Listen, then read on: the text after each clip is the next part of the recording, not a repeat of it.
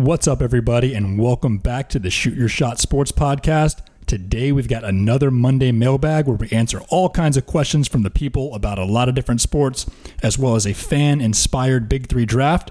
We're also going to introduce a new segment with our anonymous bookie friend about worst bets of the week and get into some talk on what's been going on in Major League Baseball and the NBA. Episode 5 coming at you right now.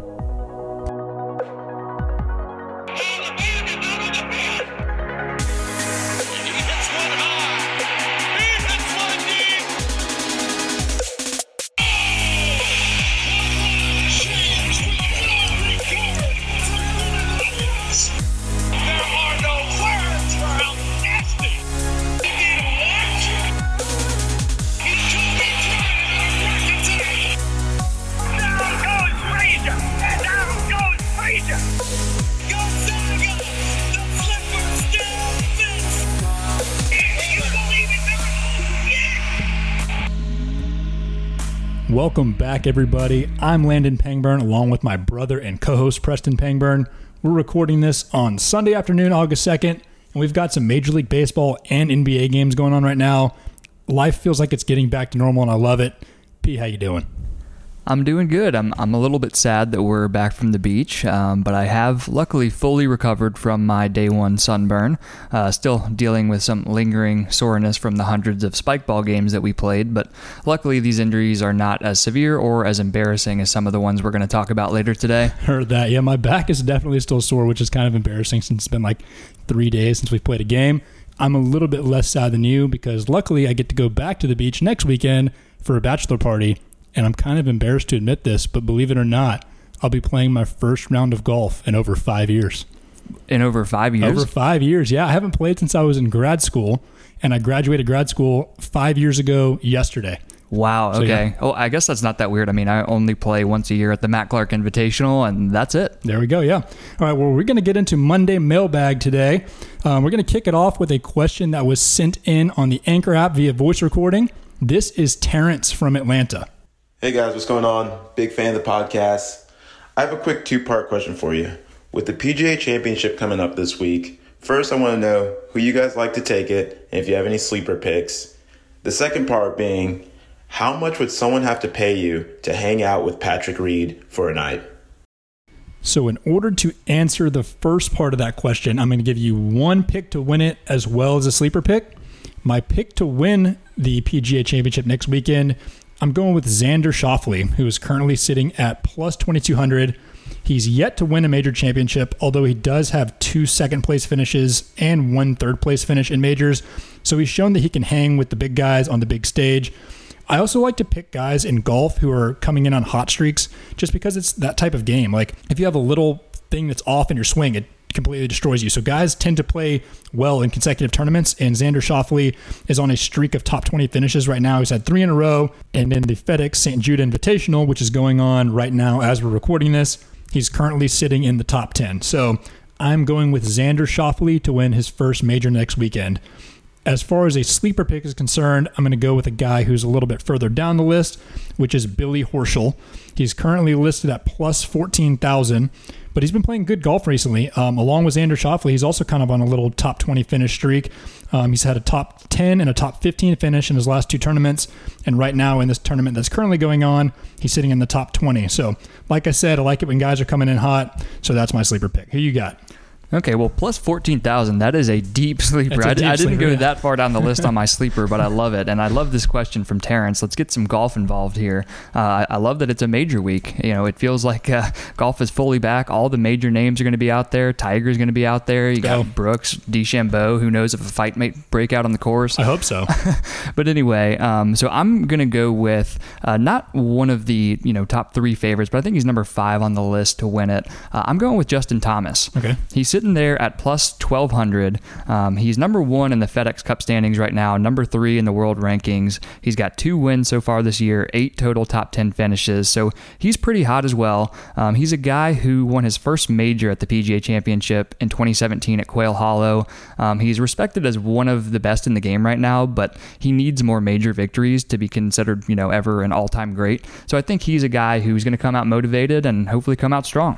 Yeah, and I was I'd mentioned the current tournament tournament that's going on with my two picks. And right now, as we're recording this, Justin Thomas is currently sitting one stroke back, tied for second. So, yeah, like you said, coming in hot. I like that. Yeah, he, he's just a good player. I expect him to come out and play well this week. Uh, it's worth mentioning the PGA Championship back to back champion. Brooks Koepka. Mm-hmm. Um, uh, he won it at Bethpage Black in New York last year. Uh, interesting side note the runner up um, the last two years that he won it, Dustin Johnson and Tiger Woods. Shout out Team All Bad Boy. Mm-hmm. Oh my gosh, here we go. John Daly's going to be coming in hot though. You don't you don't even know what's coming. Yeah, exactly. And Happy Gilmore, you never know if he's going to come out and play well too. Yeah. But um, so in terms of betting, Rory McIlroy is the favorite at plus 900. Uh, he won a match play tournament at this course in 2015, so he's got a history of success here. Um, Jon Rahm, who recently moved to number one in the world rankings after his win at Memorial two weeks ago, um, he's tied for the second best odds at plus 1100. So I'm taking JT right behind those guys at plus 1200. Okay, I like it. And then who do you have as your sleeper pick? So, like I said, I didn't go deep sleeper like you did, but he's at least outside of the top 10 in terms of odds, so I can hang my hat on that. Okay. Uh, he's number 11 on the list at 22 to 1, so that's plus 3,000 in terms of betting odds. I'm going with Collin Morikawa. Uh, he's a guy who his world ranking has improved like a thousand spots over the last couple years. He's up to number 12 after making 25 of his last 26 cuts. Uh, he played college golf at Cal Berkeley, so he's kind of familiar with where they're playing, familiar with a lot of these Bay Area courses. Um, they're going to be playing this upcoming weekend um, at Harding Park in San Francisco. So he uh, he's familiar with these types of courses. Um, where I think he has a little bit of a disadvantage is that he's 5'9", 160. Um, his average driving distance ranks 110th on the tour, um, but luckily for him, it's a it's a relatively short course at Harding Park. It's 7,169 yards, which I think averages like 7,300. So he's not going to be at too much of a disadvantage with these guys kind of beating it down the fairway 400 yards. Um, but yeah, I, I like Morikawa to come out hot. Nice. Yeah, he was definitely low on my list of people to take in the bar fight uh, draft. Yes. But he also won a tournament just a few weeks ago. So you never know. What if he's like the Rey Mysterio of golf? Yeah, you, he could be. You I got to have a grease man kind of flipping around, running across the bar, spearing people and stuff. Love it. Yeah, it was only three weeks ago that he won the Workday Charity Open. I just looked it up. So Collin Morikawa was a good sleeper pick. What do you think about the second part of Terrence's question as far as how much money it would cost you to hang out with Patrick Reed for a night? Well, it's it's funny the way that uh, the question is phrased. Clearly, Terrence is not a fan of Pat Reed, and Nope. it sounds like a lot of guys on tour are not either. Um, I know that there's the whole thing with his family, and I think the last year he was accused of some kind of cheating. I don't Yeah. know exactly what happened. He somehow improved his lie, ended up getting a, I think, a two stroke penalty, and just, I think he didn't divulge it himself, and so he got in trouble. It was a bad look. Right. okay. Well, to answer your question, Terrence, uh, I'm going to be a cheap date on this one. Um, I'm going to just say 50 bucks. Just just cover my dinner and drinks for the night, and I'm good to go. Um, uh, even though Patrick Reed clearly is not, you know, the most likable guy, the number one dude you'd pick to have a beer with, um, he's at least a little bit interesting. Like I just alluded to, there was the whole thing about how he's not spoken to his parents or his younger sister since he got married to uh, his now wife um, in 2012. Yeah, it's tough. Yeah, it, it's a little bit sad, of course, but um, I guess they continued to like attend his tournaments, but he had them barred or like security escorted them out from the U.S. Open in 2014. So it's at least interesting. So I'd probably just kind of sit there and drink my beer and pry about his personal life until he left. So 50 bucks because it probably wouldn't be too long of a night. Yeah, I feel bad because I'm basically taking the exact answer that you gave. Just whatever would cover dinner and drinks for the night. I feel like Patrick Reed just desperately needs a friend. And yes, I don't like the fact that he left UGA and got caught for cheating and all this other stuff, but poor guy, like he's he's had it hard. I feel like we need to be nice to Patrick Reed. Right, and you never hear the other side of the story. I, I really wonder what happened there. It's kind of like the whole Aaron Rodgers with his family thing too, but you just never know what's going on behind the scenes. Exactly. Okay, and for our second question from the mailbag, and by the way, this one came through Instagram. Um, if you don't follow us on Instagram yet, we are shoot.your.shot.sports. Um, a lot of dots involved, but hopefully you can find us. Uh, send in questions to our Monday mailbags. Um, but this one came from Michael Tonetti. Uh, his question is Who is the best quarterback in the NFC North, and why is it Matthew Stafford? I, lo- I love the way that the question is phrased. My first thought would obviously be that Aaron Rodgers is pretty good. But since you are telling me how to answer the question, I'm going to try to kind of vibe with what you're going with. Believe it or not, because Aaron Rodgers stayed all four years in college and then sat his first three years behind Brett Favre in the NFL, Meanwhile, Matthew Stafford left college year early and started immediately. There's a good chance that Matthew Stafford ends up with a lot of career numbers that are better than Aaron Rodgers. For example, Matthew Stafford is currently sitting only 6,000 passing yards and just a little bit over 100 touchdowns behind Aaron Rodgers, despite being four years younger than him. So there's a pretty good chance that Matthew Stafford passes him in both of those stats before all is said and done. And the crazy thing is, who knows what kind of numbers Stafford could have put up had Megatron not retired at 30 years old. That's a good point, and I, I love your answer here. I kind of took the same approach. You know, Michael's question was the definition of a leading question, but if he's going to ask it that way, I feel obligated to run with it. I'm with you. So I, I did the same thing, uh, but I'm, I'm going more with a nerdy statistical approach here. Um, looking at QBR from last year, that's quarterback rating. Uh, Lamar Jackson led the league last year at 81.8. Uh, the next on the list, Patrick Mahomes, Drew Brees, Dak Prescott, Russell Wilson. That rounds up your top five. Number six, right there, Matthew Stafford. Wow. So yeah, I mean he's above Kirk Cousins and he's above Aaron Rodgers. So who am I to say he's not the best quarterback in the NFC North? I feel like we at least need to say Mitchell Trubisky's name. No, we don't. that was really nice of you. Uh, I'm not. I'm not really sure I even remembered him. Uh, he's competing with Nick Foles for the starting job. But anyway, just a, a little uh, another tidbit on Stafford. He had 19 touchdowns and five picks last year. He kind of started emerging as a sleeper in MVP conversations before he got injured and missed the second half of the season. But he was uh, playing really well. Um, and an interesting stat that I want to throw out there because I think that the first half of his season last year may not have been an anomaly, but more of just kind of a, a philosophical change offensively for the Lions. Uh, Matt Stafford led the league in average depth of target last year with 10.6 yards, uh, right ahead of Jameis Winston at 10.4. So he's given his wide receiver core, led by Kenny Golladay, a chance to make plays down the field. So it's something to kind of keep an eye on this year. We'll see if Stafford will continue to be the best quarterback in the NFC North. Yeah, and also obviously the fact that he's a Georgia Bulldog is big. And then big piece of recent news is that the Stafford family just recently had their fourth daughter after his wife had brain surgery last year. So congrats to the Stafford family. Big news. Gotta love that. Love that. Congrats to them. And I think that he uh, did he announce that he was retiring from having children. They did announce that they are done having children. Didn't get any boys in there, but they got a bunch of cute little girls, so we'll take it. Brief little side note is that I saw the Lions did put Stafford on the COVID list today, so hopefully all is well there and he's going to be back in camp before too long. Yes, always on the COVID list, and that is a separate list from the people who are opting out. So nothing to be too concerned with at this point. But uh, hopefully he recovers quickly, and he and the fam are all good. Yep. All right, moving on to our next question. We actually got a bunch of questions that are kind of related to the Marlins and COVID as relates to baseball. The first one is from Billy in Atlanta who asked, What are the chances that Major League Baseball doesn't cut the shortened season even more? You got anything to throw in there? I mean, as we mentioned on our previous episode, I don't think that they're going to cut the season in terms of going shorter than 60 games. There will be a lot of teams that finish and go 60, but they're just going to be forced to be okay with other teams playing 54, 55. In the Marlins case, maybe even 45. Um, where it's going to get interesting is if the Marlins end up making the playoffs um, because they are not a good team. Um, I think in terms of their win total over under on Vegas to start the season, they were one of the lowest in the league. But with the volatility of a 45 game season, which is basically a quarter of a 162 game season, I mean, they can do anything. I mean, Yeah, I, I was going to say, I don't think they're going to come out and just give a new number of games, but I think they already, in effect, have shortened the season by saying it's okay for teams not to play all 60. And then another little side thing that somewhat shortens the season in a way is allowing these double headers that are only seven innings to happen. I mean, that's significantly fewer innings played over the course of a full season, significantly fewer at bats for certain players, less innings pitched for pitchers. So that, in effect, is shortening the season already.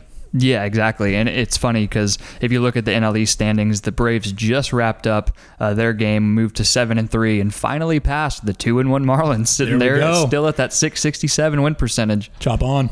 Chop on, baby. All right, and our next question is another one from Instagram. It's from Buck McClure, um, Marlins related. He said, "How should MLB punish the Marlins if they cause the season to be shut down?" What do you think, Lando? Okay, so I had two ideas for how they could be punished adequately for this. The first one is that they be forced to quarantine for all of next season.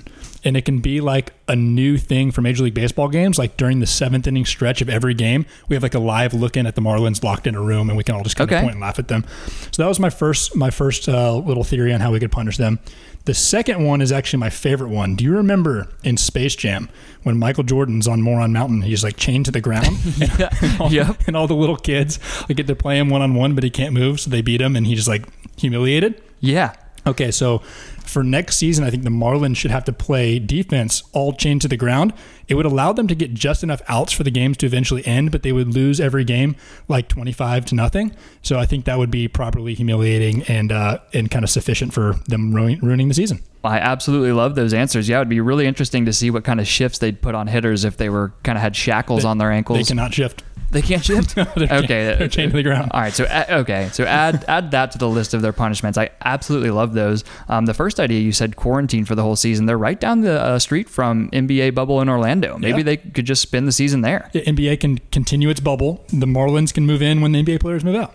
Okay, I, I love that. Um, so my idea is one that I am stealing from our fantasy baseball league. Uh, for those fantasy baseballers out there, the season started this past week. Um, we were kind of deciding on a punishment for the last place finisher because it's a new league. And what we decided on is something we borrowed from our friends fantasy football league a couple years ago. It is that the last place finisher has to go to a Waffle House for 24 hours, and they get to subtract one hour for every waffle that they eat.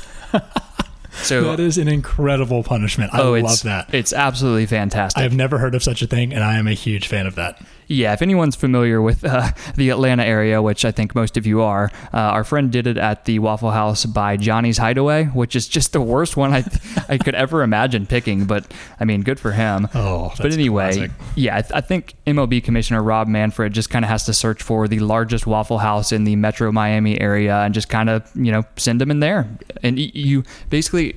I, I don't think that you can go with a similar thing about having to finish um, however many waffles in 24 hours and get to subtract one. I think you just have to eat one or two waffles per hour until you have a negative test. That's perfect. I'm all about that. All right. Well, let's move on to our next question. This is from Connor. This was also on Instagram. He asked if the MLB cancels the season, how do you think it will affect other sports? What you got on that? So I think that regardless of whether uh, MLB shuts down the season or not, it's just kind of already affecting other sports in terms of being a cautionary tale for the NFL. The NFL's got to be looking at this and saying the fact that we don't have a bubble, we're going to have everybody traveling to and from their home cities, we are in trouble. Um, and they've got to figure out, you know, what protocols to put in place to work around that. Uh, I think a lot of the pushback about Rob Manfred and the MLB so far is that they didn't put any kind of guidelines and protocols in place for personal conduct from players. Um, I think that the uh, allegations are that the Marlins spent a night at a club in Atlanta. That's why they came down with Corona. Uh, I think that people are saying that the Cardinals went to a casino somewhere in Missouri. It's like you have to have some sort of accountability for these people um, personally outside of team activities to where you're going to be able to make it work. I completely agree. Yeah, the first thing I was going to say is that it doesn't affect a lot of sports. Like it has no effect on the NBA and the NHL, for example, because they both have bubbles. It has no effect on like non-team sports like UFC and tennis and golf because they don't need it. The one sport that it does have an effect on is the NFL and college football too. The problem for me is I just don't think a bubble is at all possible, right? Like it cost the NBA 150 million dollars to have 22 teams of 15 players each in a bubble, only for 8 regular season games and the playoffs. The NFL, on the other hand, has 32 teams of 53 players each, and that doesn't even include practice squad and other guys that are going to have to kind of come in when COVID tests are positive. And you're trying to do that for an entire regular season and playoffs. I just don't see how you can do it. Yeah, with the the larger rosters, larger staffs, like you mentioned, all the travel, I, I am not super optimistic about football. Um, the NFL has a history of, you know, I guess there's no precedent for this kind of thing, but the NFL just always figures it out. Um, as much as people hate on Roger Goodell, he always just figures it out. So I trust that they'll at least get up and get running. But my question is, what happens when a big time quarterback comes down with it, or an entire position group? Say, you know, all of the Atlanta Falcons wide receivers have it. What do you do then? Yeah, I have no idea. Unfortunately, like you said, it doesn't make me feel very positive about about football happening. Um, but that's really the only sport that this is going to uh, have an effect on. Hopefully, like you said, the NFL and college football will kind of learn what Major League Baseball did right and what they did wrong and implement that into their protocols and procedures. Agreed. And if there's any silver lining in this, I'm happy it's happening this way as opposed to the other way around. I want the MLB baseball to be kind of the guinea pig for this, for other sports to figure it out, because I think most people would agree you you just want football. Everyone just needs football to be back, and all will be right with the world. We need football. Next question from the mailbag is another from Instagram. This one is from Michael Ruskell. Michael says, Surprise trivia from the audience. No research. Answer live on air and show your work. One NBA team has two players in the top five of distance traveled this year, basically how far they ran in games. Name the team and the two players. So, first of all, I absolutely love this. Um, thank you, Michael, for sending this in. And if anyone else has uh, cool or interesting trivia questions, please send them in to us. Uh, Lando, take this one away. Okay, yeah, this is. I wanted to say thank you first because this is the exact kind of sports nerddom that I love. Like Yeah. any trivia questions like this are very much welcome. So I want to take you through my thought process and then I'll give you my answer. So first of all, obviously, the two guys that are answers to this question have to be guys who were healthy the entire season and who played a lot of minutes. So they got to be starters. Secondly, I think they both have to be guards just because guards move more than big men and preferably guards who are active on offense. So not like James Harden, even though he leads the league in minutes, he just stands still and dribbles the entire time. Um, and hopefully they're going to be people, people who try on defense as well. So I narrowed it down to two guard combos. My first one is Damian Lillard and CJ McCollum of, of the Portland Trailblazers. My second one, this is kind of a random one, but my second one was Devonte Graham and Terry Rozier of the Charlotte Hornets the way he phrased the question, which was name the team, just made me think that it was an obscure team. And for that reason, I think I'm going to guess Devonte Graham and Terry Rozier. But I like both of those answers. I would be pretty confident it's one of those two. Wow. Okay. I, I like you trying to get in Michael's head, uh, the way he phrased the question with name the team. So I had the exact same thought process here. It's got to be uh, guys who play a lot of minutes, um, guards who are running up and down the floor. A, a lot of these big guys in the front court tend to kind of lag behind and take some possessions off. Um, so I'm of the same mindset on that one. The two combos that I had down were one Damian Lillard and CJ McCollum for the Blazers, and the other um, I had uh, Russell Westbrook and James Harden for the Rockets. Um, I'm not sure if Russ was dealing with some injuries this year. I think he may have missed some time, so I'm not sure he could have gotten there. But um, I'll, I'll be really interested to see the answer because, like Landon said, we're huge stat nerds, but this is the type of stat I didn't even know existed. Like distance travel, just running on the court. It's a stat so stupid it's beautiful. So my, my gut feeling is that, like you said, it's uh, it's a guard combo. It's a team without a ton of depth, so these guys are playing a ton of minutes. So that kind of leads me to the answer of Damian Lillard, C.J. McCollum, Portland Trailblazers. Yeah, this has actually been a stat that's been around for a long time in soccer, which I think is really cool. It kind of like shows who the workhorses of the team are, but it's one of those new stats to basketball that's just really fun to look at. I thought about James Harden as well with Russell Westbrook, but like I said a minute ago, James Harden just stands still so much on defense and offense. I actually thought about doing Russell Westbrook and PJ Tucker because PJ Tucker gets after Okay. it too. All right, so we actually had Michael email us the answer and hide the answer low enough that we couldn't see it without opening it. So I'm about to open the email for the first time. He said, Here is the answer. CJ McCollum number one and Damian Lillard number five. He said Dame was technically sixth by a couple hundred feet, but two guys in the top five sounds cooler. Interesting that the top four of distance traveled were all shooting guards. Who knew? Wow. Okay. Wait. So it's it's top six. Yeah, it's top are we, six. Are we frauds? we might be frauds Did, now. did Michael bait us into being frauds? I don't know, but Michael, I want to know where you got these stats, and please send them to me because I want to study them because I'm a weirdo. Yeah, we're, we're gonna need the source for that. Yep. All right. So let's move on to our next question. This is from Scott in Portland, Oregon. He said, Sup, dudes, one of the biggest, if not the biggest, conference games of the year in college football, UGA at Alabama, is now looking like it will be each team's first game of the season with only a fraction of the stadium full. The question is, who do you think that benefits more? Not who wins the game, but rather who gains the most from the scheduling change? On the Bama side, you have an established offense with a quarterback with some experience leading their offense, and you still have some home field advantage. On the UGA side, you're now playing game one with a new quarterback and a new offensive coordinator at Alabama.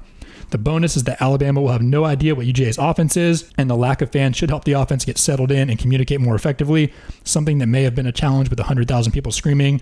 Peace and love, Scott. What do you think about that question? Well, it's a fantastic question, and I think Scott already did a pretty good job, kind of laying the groundwork for an answer for us. I mean, he uh, he makes some really good points, and and to answer the question, I, I think that I'm going to say it gives a more of an edge to Alabama.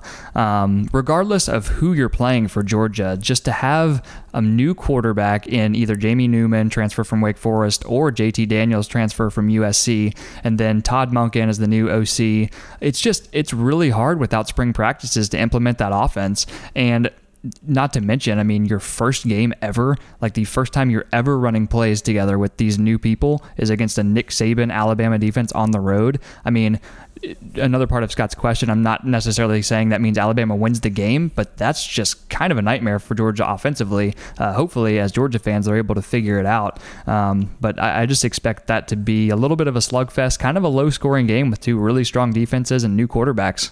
Yeah, I'm with you there. I feel like we need to give a brief update because this announcement was since our last podcast. The SEC came out and announced that we are going with a 10 game conference only schedule, and it's not going to begin until September 26th. And originally, this Georgia and Alabama game was supposed to happen the week before on September 19th. So, not really sure if this is actually going to happen, like if Georgia Alabama is going to be first. If you go to Alabama's website, it has their whole schedule is to be determined. So, if this is the first game, I do think that's an advantage for Alabama. I mean, just as a Georgia fan with a new quarterback coming in, not having a spring game and not having any warm up games at all, that's a really tough first game. They always talk about how there's no substitute for game experience. Like you can throw routes to your receivers all day, but until you do it in a game against defenders who are really trying to stop you, that's just that's hard. Yeah, and, and for Georgia fans, I mean, I, I, absolutely love the hire of Todd Monken. I think bringing in an NFL guy who prioritizes the passing attack, it kind of marks a, a transition of Georgia's offensive philosophy that should serve them well going forward. I also love the transfers they got at quarterback. It uh, may even be an upgrade, honestly, over the way Jake Fromm played last year. Um, but I just I can't think of a what is a worse scenario than game one on the road at Bama. There's not one. I don't think that's that's pretty brutal. I do, like you said, think it's going to be a low scoring slugfest. The both defenses should be nasty. Georgia's got a lot of good guys coming back, and Bama always reloads. So expect a low scoring but really good game. Yeah, and if, if I if I may offer an early prediction, I'm going to go with uh, a really low scoring battle. Let's do Georgia 13 to 12. Ooh, I like it. All right, we got one more question. This was also sent in via the Anchor app, and it's a voice recording. This is from Sam in Atlanta. Hey guys, it's Sam from Atlanta. Just a question about baseball injuries and absurd reasons why guys go on the IL or DL. Um, earlier this year, I saw Jose Quintana cut his hand up in unloading dishes, and I just saw Eric Hosmer to the DL for bad gas or gastritis. Uh, pretty absurd. So, wanted to get your take on are these legitimate reasons and some other crazy injuries that may stick out to you guys in recent history? Thanks.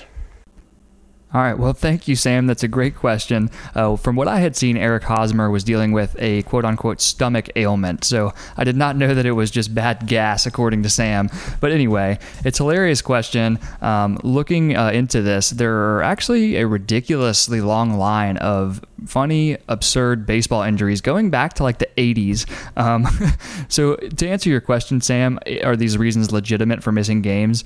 Sure. I mean, I don't know why they'd make them up or just want to miss time otherwise. So, I guess they're legitimate. But um, more importantly, you have inspired us to uh, run with a big three segment on this. So, let's Lando, go. let's do uh, let's do a big three draft of most absurd and funny baseball injuries of the past. Let's do it. If you haven't been with us before for a big three draft, we just draft three of whatever category we come up with, whatever y'all give us, and we put it to a vote to who comes up with the better team of three. So, like you just said, about to do a draft of the best three funny, ridiculous baseball injuries. Yep, and I, th- I think that we agreed that we're going to switch off who gets the number one overall pick on these, and I think that I got it last time. Is that right? You did get it last time, so I'm going to take the number one pick this time. I'm going to start off. There's so, there's so many good options here. I'm going to start off going with one that popped into my head immediately because it was very recent. It was only a couple years ago, and it was in Atlanta because it was a, an Atlanta Brave.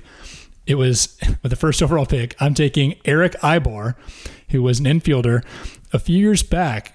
Prior to a game, he was in the starting lineup, and was eating chicken wings as his pregame meal and had a chicken wing bone stuck in his throat and had to get sedated so that it could get removed and ended up missing a couple of games.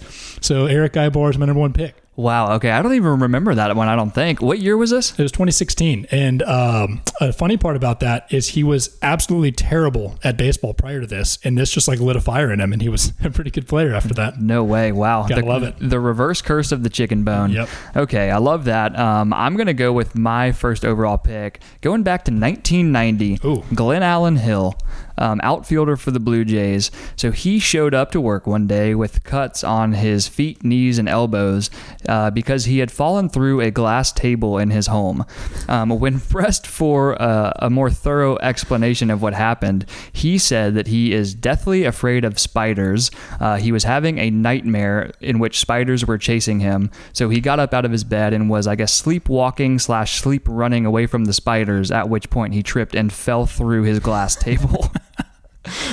That is just so absurd. yeah, and I love the explanation just because it's a flat out lie. Yeah. Um, there was something sketchy going on there. Exactly. And what it reminds me of for any um, Eastbound and Down fans out there, uh, it's reminiscent of when Kenny Powers was at the middle school dance and threw up in the middle of the dance floor. And he just said, It's the egg rolls, not the ecstasy. Glenn, Glenallen Hill, with the explanation about running from spiders in his nightmare, he might as well have just said it was the spiders, not the acid. That's a pre- that's a pretty good one. Okay, uh, with the third overall pick and the second pick of my team, I'm going with Jeremy Affeldt, who was a relief pitcher for the Giants, and in 2011. He cut his hand open trying to separate frozen hamburger patties and Yes. was unable to pitch for a, a little bit of time. So I thought that was pretty ridiculous. That that's a really good one. I had it on my list, so I guess I have to scratch it off now. That that's a good one. I'm happy you have that on your team. Um, for my second pick, I'm going um, kind of on theme with the knife. Uh, Adam Eaton, 2001. He was an outfielder for the Padres at the time, and he was using a pocket knife to open the plastic wrapping of a DVD and accidentally stabbed himself in the stomach when the knife slipped as he was trying to open the DVD. Oh my gosh. So I don't know about you. I mean, there's only probably four or five movies in the world that I'm willing to stab myself in the stomach to watch. and I, I just hope it was something good. I wish I could know what it was. I, I, that's going to be a future big three is movies that you're willing to stab yourself in the stomach for. That, that's a good one. 2001. I'm trying to think what movies from 2001 I'd be willing to stab myself in the stomach for. Legally Blonde? Remember the Titans? Okay, yep, There that's a good go. one. There's two already. All right, Let's those are our first two picks. All right. All right, with my next one, I'm taking Marty Cordova of the Orioles in 2002, who fell asleep in a tanning bed and burned his face so badly that doctors told him he could not be in the sun for a little bit, which caused him to miss some game time. Just, I don't think a tanning bed injury could ever happen in any other sport. No, it couldn't. I kind of get it though. If I was playing for a really bad team and I could just go cook myself in the tanning bed for a little bit and get a few days off, I might do it. They spend all day in the sun as it is. Just stay on the edge of the dugout and I don't know, just give me a break. That's another one that I love. I, I think that I saw the team doctor advised him to sit out day games and play night games for a week. So I think he was kind of switching off days. I only oh, missed a couple games, but yeah, you, you hate to cook your face in the tanning bed. Marty Cordova, legend. Okay, so for my next pick, uh, I'm going to go with Steve Sparks, back from 1994. He was a pitcher for the Brewers at the time. Uh, during spring training, I guess he was he was being a little bit of a hardo, trying to impress some people and do a uh, old World's Strongest Man challenge. Um, he was trying to tear a phone book in half, and in the process, separated his shoulder and missed the season. So for for a young pitcher that's trying to prove himself and make it in the big leagues, you absolutely hate to hurt yourself trying to tear a phone book in half. But that's the kind of thing that happens in baseball. That is a tough way to go. Imagine telling your family that like you're about to uh about to make it big in the big leagues and then that goes down. I mean, that's just a classic omission when you're talking to your family. It's like you're not going to lie to them. Just be like, hey, you guys know I'm a baseball player. I suffered an injury today at spring training. I separated my shoulder. I am not taking questions at this time. And then when it comes out in the news, that's it's an awkward conversation. Yeah, and that's something that struck me as kind of funny when we were researching these is that the guys didn't lie about these explanations. I would lie about every single one of Yeah, these. I mean, I guess sure. Glenallen Hill did about his acid trip, but everyone else, like, why are you telling people you stabbed stabbed yourself in the stomach trying to open a DVD. Unreal. All right, I'm I'm in a motion right now to turn this big three into a Fab Five because I think there's there's just too many good ones. You want to just go two more picks each? Yeah, the pool is so deep. Sam, thank you for this question. Yes. This, this, is, this is a really good one. It's Um, amazing how many of these there are. yeah, keep keep going. Okay, so with my fourth overall pick for my team, I'm going with pitcher Joel Zumaya in 2006, who injured his wrist while vigorously playing Guitar Hero and was forced to miss three games. Yes, that's an unfortunate one, and unfortunately, kind of a trend. I think a couple years ago, maybe last year, David Price uh, was suffering from some arthritis in his wrist, and he admitted that it was from playing too much Fortnite. There we go. Yeah, and Joel Zumaya actually became so famous for doing this that Guitar Hero 2 actually had a little thing in the credits saying no pitchers were injured in the making of this game. No way. Yes, it's amazing. That's incredible. I love that. Good for them, throwing some humor in there. Yep. Okay, so my next one, I guess we're in the honorable mentions at this point, or I guess number four. Uh, I am going with Sammy Sosa. Yes, I know Legend. exactly. That's a good one. Legend. In 2004, he, uh, I was going to say suffered, but did he suffer anything? I don't know. He had two what was called violent sneezes that caused a sprained ligament in his back and back spasms. He missed 30 games. Wow. That's sneezing. That's, I'm not great at math, but that's 15 games per sneeze. That is fantastic. Yeah, and that's back when he was like pretty good still too. I think that's when he was like still a legitimate player in Major League Baseball. That's a that's a tough injury. Yeah, yeah. I mean, you're like in a pennant race, or this guy is, you know, in the running for MVP, just sneezes and sorry, See see, you see, later. you next month. Yep. All right. So I still have like four to choose from from my last pick, but I'm gonna go with Carl Pavano in 2013. You know this one? Yep. All right. So Carl Pavano was outside shoveling snow in his driveway. He slipped and fell and landed on like the butt end of the shovel and it went into his abdomen, ended up lacerating his spleen and collapsing one of his lungs, which I wouldn't normally laugh at this except for he's fine now. Um, thankfully, he recovered, but that is a tough way to go down, too. Just shoveling snow in your driveway, and next thing you know, you can only halfway breathe and you got to have surgery. Like, what the heck? You hate to see it, and there, yeah, I guess no matter what the uh, utensil or weapon is, the common theme here is don't stab yourself in the stomach Yeah. while you're at home. Yeah, bad idea. Be careful, guys. Um, okay, so my last one, I'm going to go with Kendrys Morales. And this one isn't as funny. It's just kind of sad, but it's very relevant in the context of this. Uh, he hit a walk-off home run in a game in May of 2010.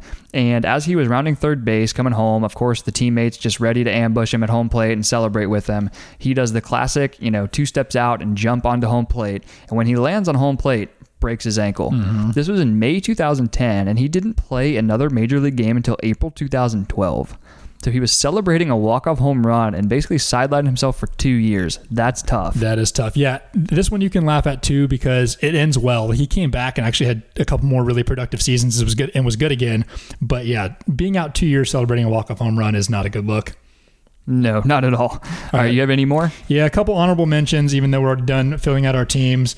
Um, Jonathan Lucroy, a couple years back, uh, catcher, I think he was in the Brewers at the time, was in his hotel room and had lost one of his socks. And so he was reaching around for it with his hand on the ground, and his wife dropped a suitcase on his hand and broke his hand. And so he missed a while. That'll happen. And then also, maybe the most famous one in recent history was Trevor Bauer um, cutting his finger open while repairing his drone. and he had to get removed from game three of the ALCS because his finger was bleeding too much. Yeah, I love that one. That makes me kind of like Trevor Bauer a little bit more because he he kind of is a, a standoffish, kind of outspoken, angry seeming guy. Um, so for something that that humanizes him like that and makes him seem like a little bit of a nerd, I love that. And I also love how he brought his drone to the press conference to like do a demonstration and explain exactly how he cut his finger open. Right.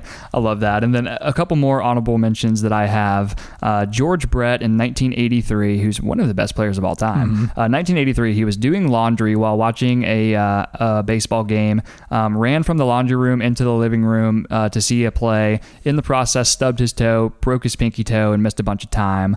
Uh, Blake Snell, pitcher for the Rays in 2019, broke his toe while moving a granite stand in his bathroom. And then one more good one, and I don't want to pile on this guy because I love him. He's a hometown Braves legend, but John Smoltz. Do you know this one? I don't. He burned his chest because he ironed his shirt while he was wearing it. That is amazing. Yes. I wish that I was like had enough ingenuity to do that. But I'm glad that he kind of set the set the tone for me. I just me can't to do it. imagine just putting the hot iron on your chest like, damn, that hurts. Wasn't expecting that. Um, but yeah, moral of the story is these professional baseball players, they get paid millions, tens of millions, in some cases hundreds of millions to play baseball and be really good at it. But they're not elite at household chores, whether it's shoveling snow, doing laundry, moving granite stands on your bathroom. You can't expect these guys to be great at everything. I love how deep this list is, but unfortunately, we've come to an end of this segment. We are now going to introduce a brand new segment for the first time to y'all called Stinkers of the Week. Yes, this is a great one. It's about uh, sports betting. If you're into gambling, you'll love this. Everyone is familiar with it. Sometimes you have a great bet, some one that's like very chill from the beginning. The team you bet on comes out hot, and then sometimes it's the exact opposite, and you lay an absolute stinker. Yes, and so what we are going to do is kick it over to our anonymous bookie friend who will forever re- remain unnamed for obvious reasons.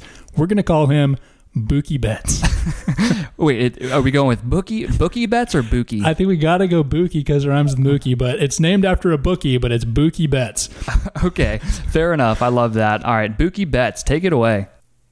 Hey guys, thanks for having me. It's always been a dream of mine to make fun of how badly people bet on a public platform, and Shoot Your Shot Sports is a perfect place.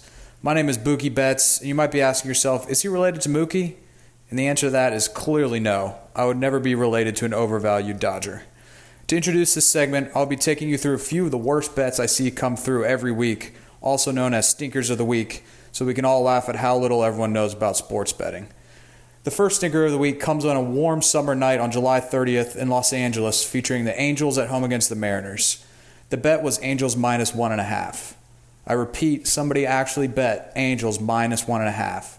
It was a shit show from the jump, and the Angels went down three to nothing, and the Mariners scored another five in the ninth to win eight to five.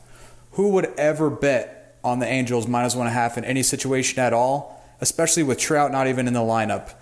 Angels get smoked at home once again, 8 to 5. The second stinker of the week came also on July 30th with the start of the NBA. The bets were Clippers Lakers over 219 and a half, Jazz Pelicans over 228. So this guy is a perennial stinker, but he's also a new father. Will the new baby change his luck? The answer to that is hell no. The first night the NBA is back, players are obviously going to be rusty, out of shape, tired, and he decides to rip a parlay with two overs. This was a big mistake as both went way under, and he misses the overs by a combined 33 and a half points for both games. Hopefully, you're a better father than you are at betting. The third stinker of the week comes between the Mets and the Braves on July 31st. Now, the bet here was Mets Braves under 10 and a half. And the guy betting, he doesn't bet very often, but when he does, he loves to lose and lose big. But the good thing is, pretty sure his family is a Cuban mafia drug lord family, so I think he's going to be okay. So the pitching matchup between Mets and Braves was Porcello versus Newcomb. Everyone in the world knows that this is going to be a bloodbath with runs galore. However, this guy decides to take a trill under 10 and a half and gets absolutely destroyed as Mets Braves score 21 total runs. Just an absolute stinker. The final stinker of the week is actually a series of stinkers.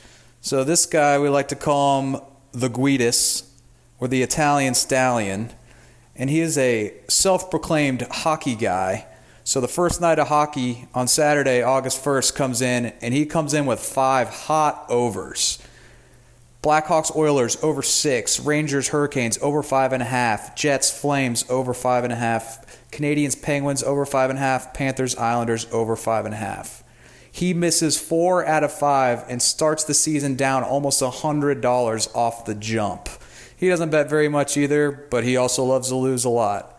And to make it even better, he doubles down on Sunday with five more bets on hockey, but this time taking all unders. Let's see how it plays out tonight but this guy is a stinker.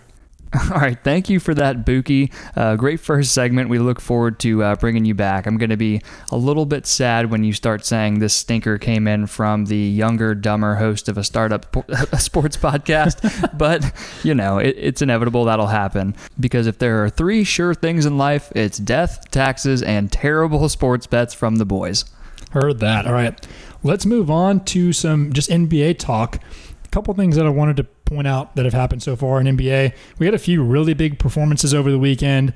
James Harden came out hot. People were kind of expecting a slow start um, from a lot of these big players because they had a hard time keeping in shape during quarantine. But James Harden came out and dropped 23 points in the first quarter against the Mavs, wound up with 49, 9, and 8. And then you also had two really good performances in the Pacers and Sixers game yesterday. Joel Embiid was unstoppable, had 41 points, 21 rebounds. And then TJ Warren dropped 53 points in a Pacers win. He was on fire, ended up with nine threes. That was really fun to watch. It was really fun to watch. I feel like the whole weekend was kind of amazing. It was. Uh, I was very impressed by the quality of play. Kind of starting on Thursday night with that Lakers Clippers game. Um, I, I, wouldn't say Kawhi and LeBron were quite at their best, but. Um, Paul George looked fantastic. Uh, Anthony Davis had one of his best games of the year. Uh, it came down to the final shot, final second. I thought the quality of play was way better than I was expecting. Yeah, it was great. I was impressed with the intensity of the games, especially with these teams that are already in the playoffs. They have nothing really to play for because seeding isn't that big of a deal when you don't have home court advantage. But they came out like all the big teams trying to win and playing really hard, um, including all their big players playing a lot of minutes. So that was a lot of fun it was a lot of fun. And going back to Lakers clips, I mean, the Lakers are five and a half games, or I guess coming into this, we're five and a half games ahead of the Clippers for the one seed. And the Clippers are basically cemented into their two seed. But even though there's not really seeding to play for, I think they're trying to set a tone. Mm-hmm. I mean, I mm-hmm. think that they know that they're on a collision course with each other for the Western Conference Finals, the battle for LA. It's kind of this renewed rivalry. So I think they're just trying to set a tone against each other. Yeah, so that was fun. And then coming on the other end of that, you had the Lakers and Raptors, and the Raptors looked awesome. I, I picked in our NBA preview episode, I picked the Raptors to make it to the Eastern Conference Finals, but then lose to the Bucks. I'm really excited about that pick now because the Raptors are legit and they're they're coming. And I'm even more excited than I was because after watching that game and just kind of seeing what they bring to the table, even without Kawhi Leonard, I think they have a legitimate shot at taking the Bucks deep into a series. I'm not going to go so far as to pick them yet, but that could be really fun.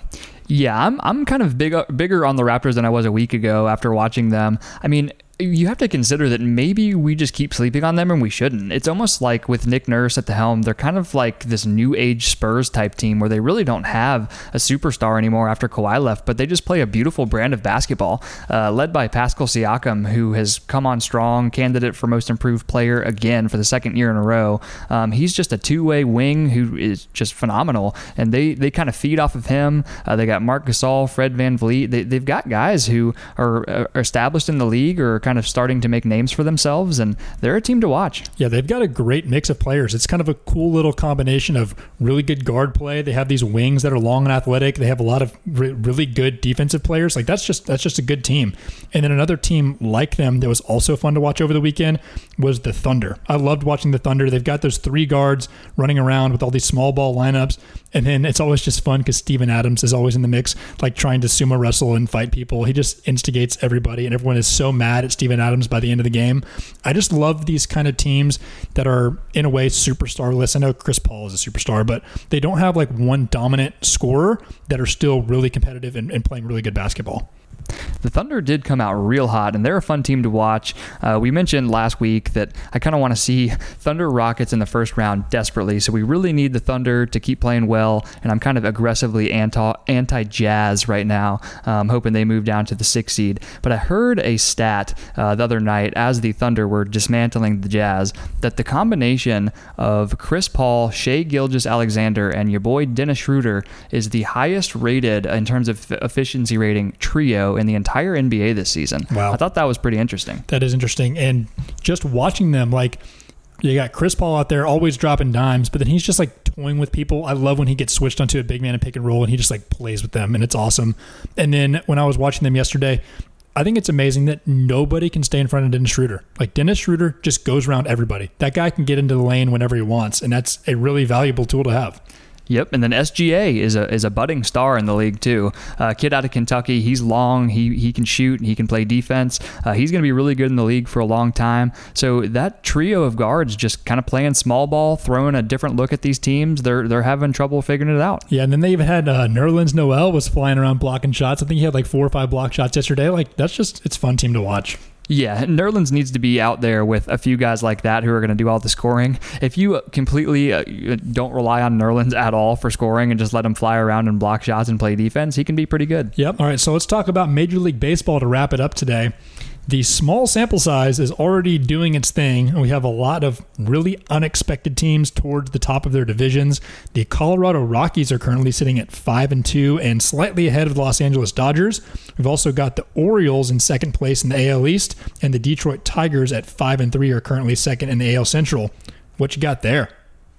Baseball has been interesting so far. We mentioned the NL West as a division that the Dodgers were just going to run away with.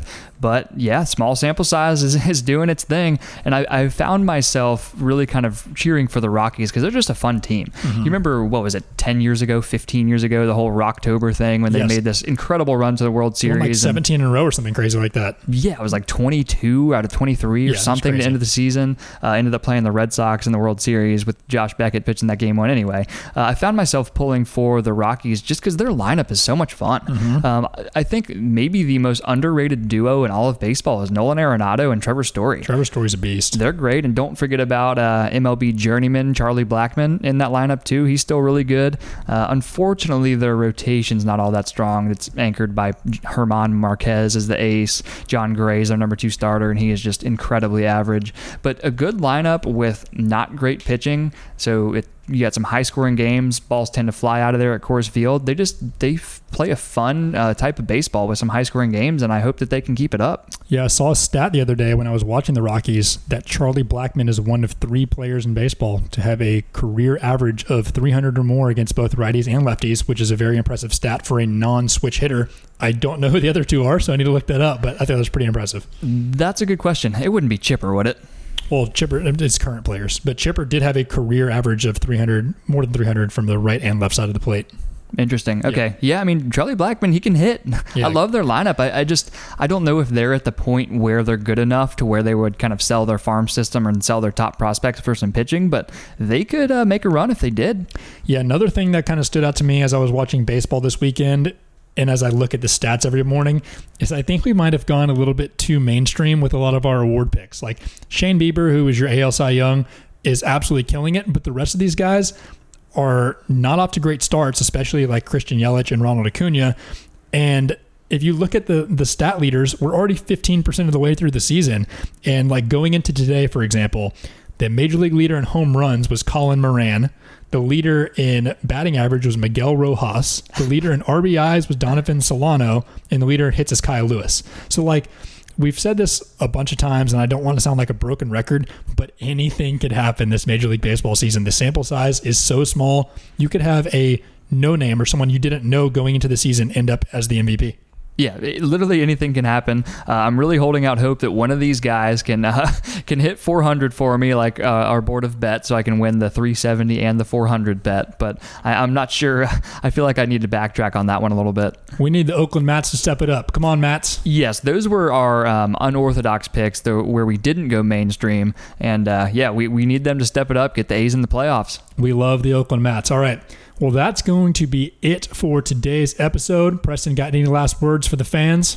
Just want to say thank you so much to everyone for listening. A sincere thank you to everyone who submitted a question to our mailbag. You can submit questions to sysmailbag at gmail.com or download the Anchor app. Send us a voice recorded message that we will play on the podcast. And now, a third way to send us mailbag questions is through our Instagram story. And as we embark on another week, please be extra careful when you sneeze. Please be extra careful when you wash the dishes. If you are fortunate enough to hit a walk off home run this week, do not break your ankle celebrating Thanks so much for listening, everybody. We'll see you next time. Love y'all. See you soon.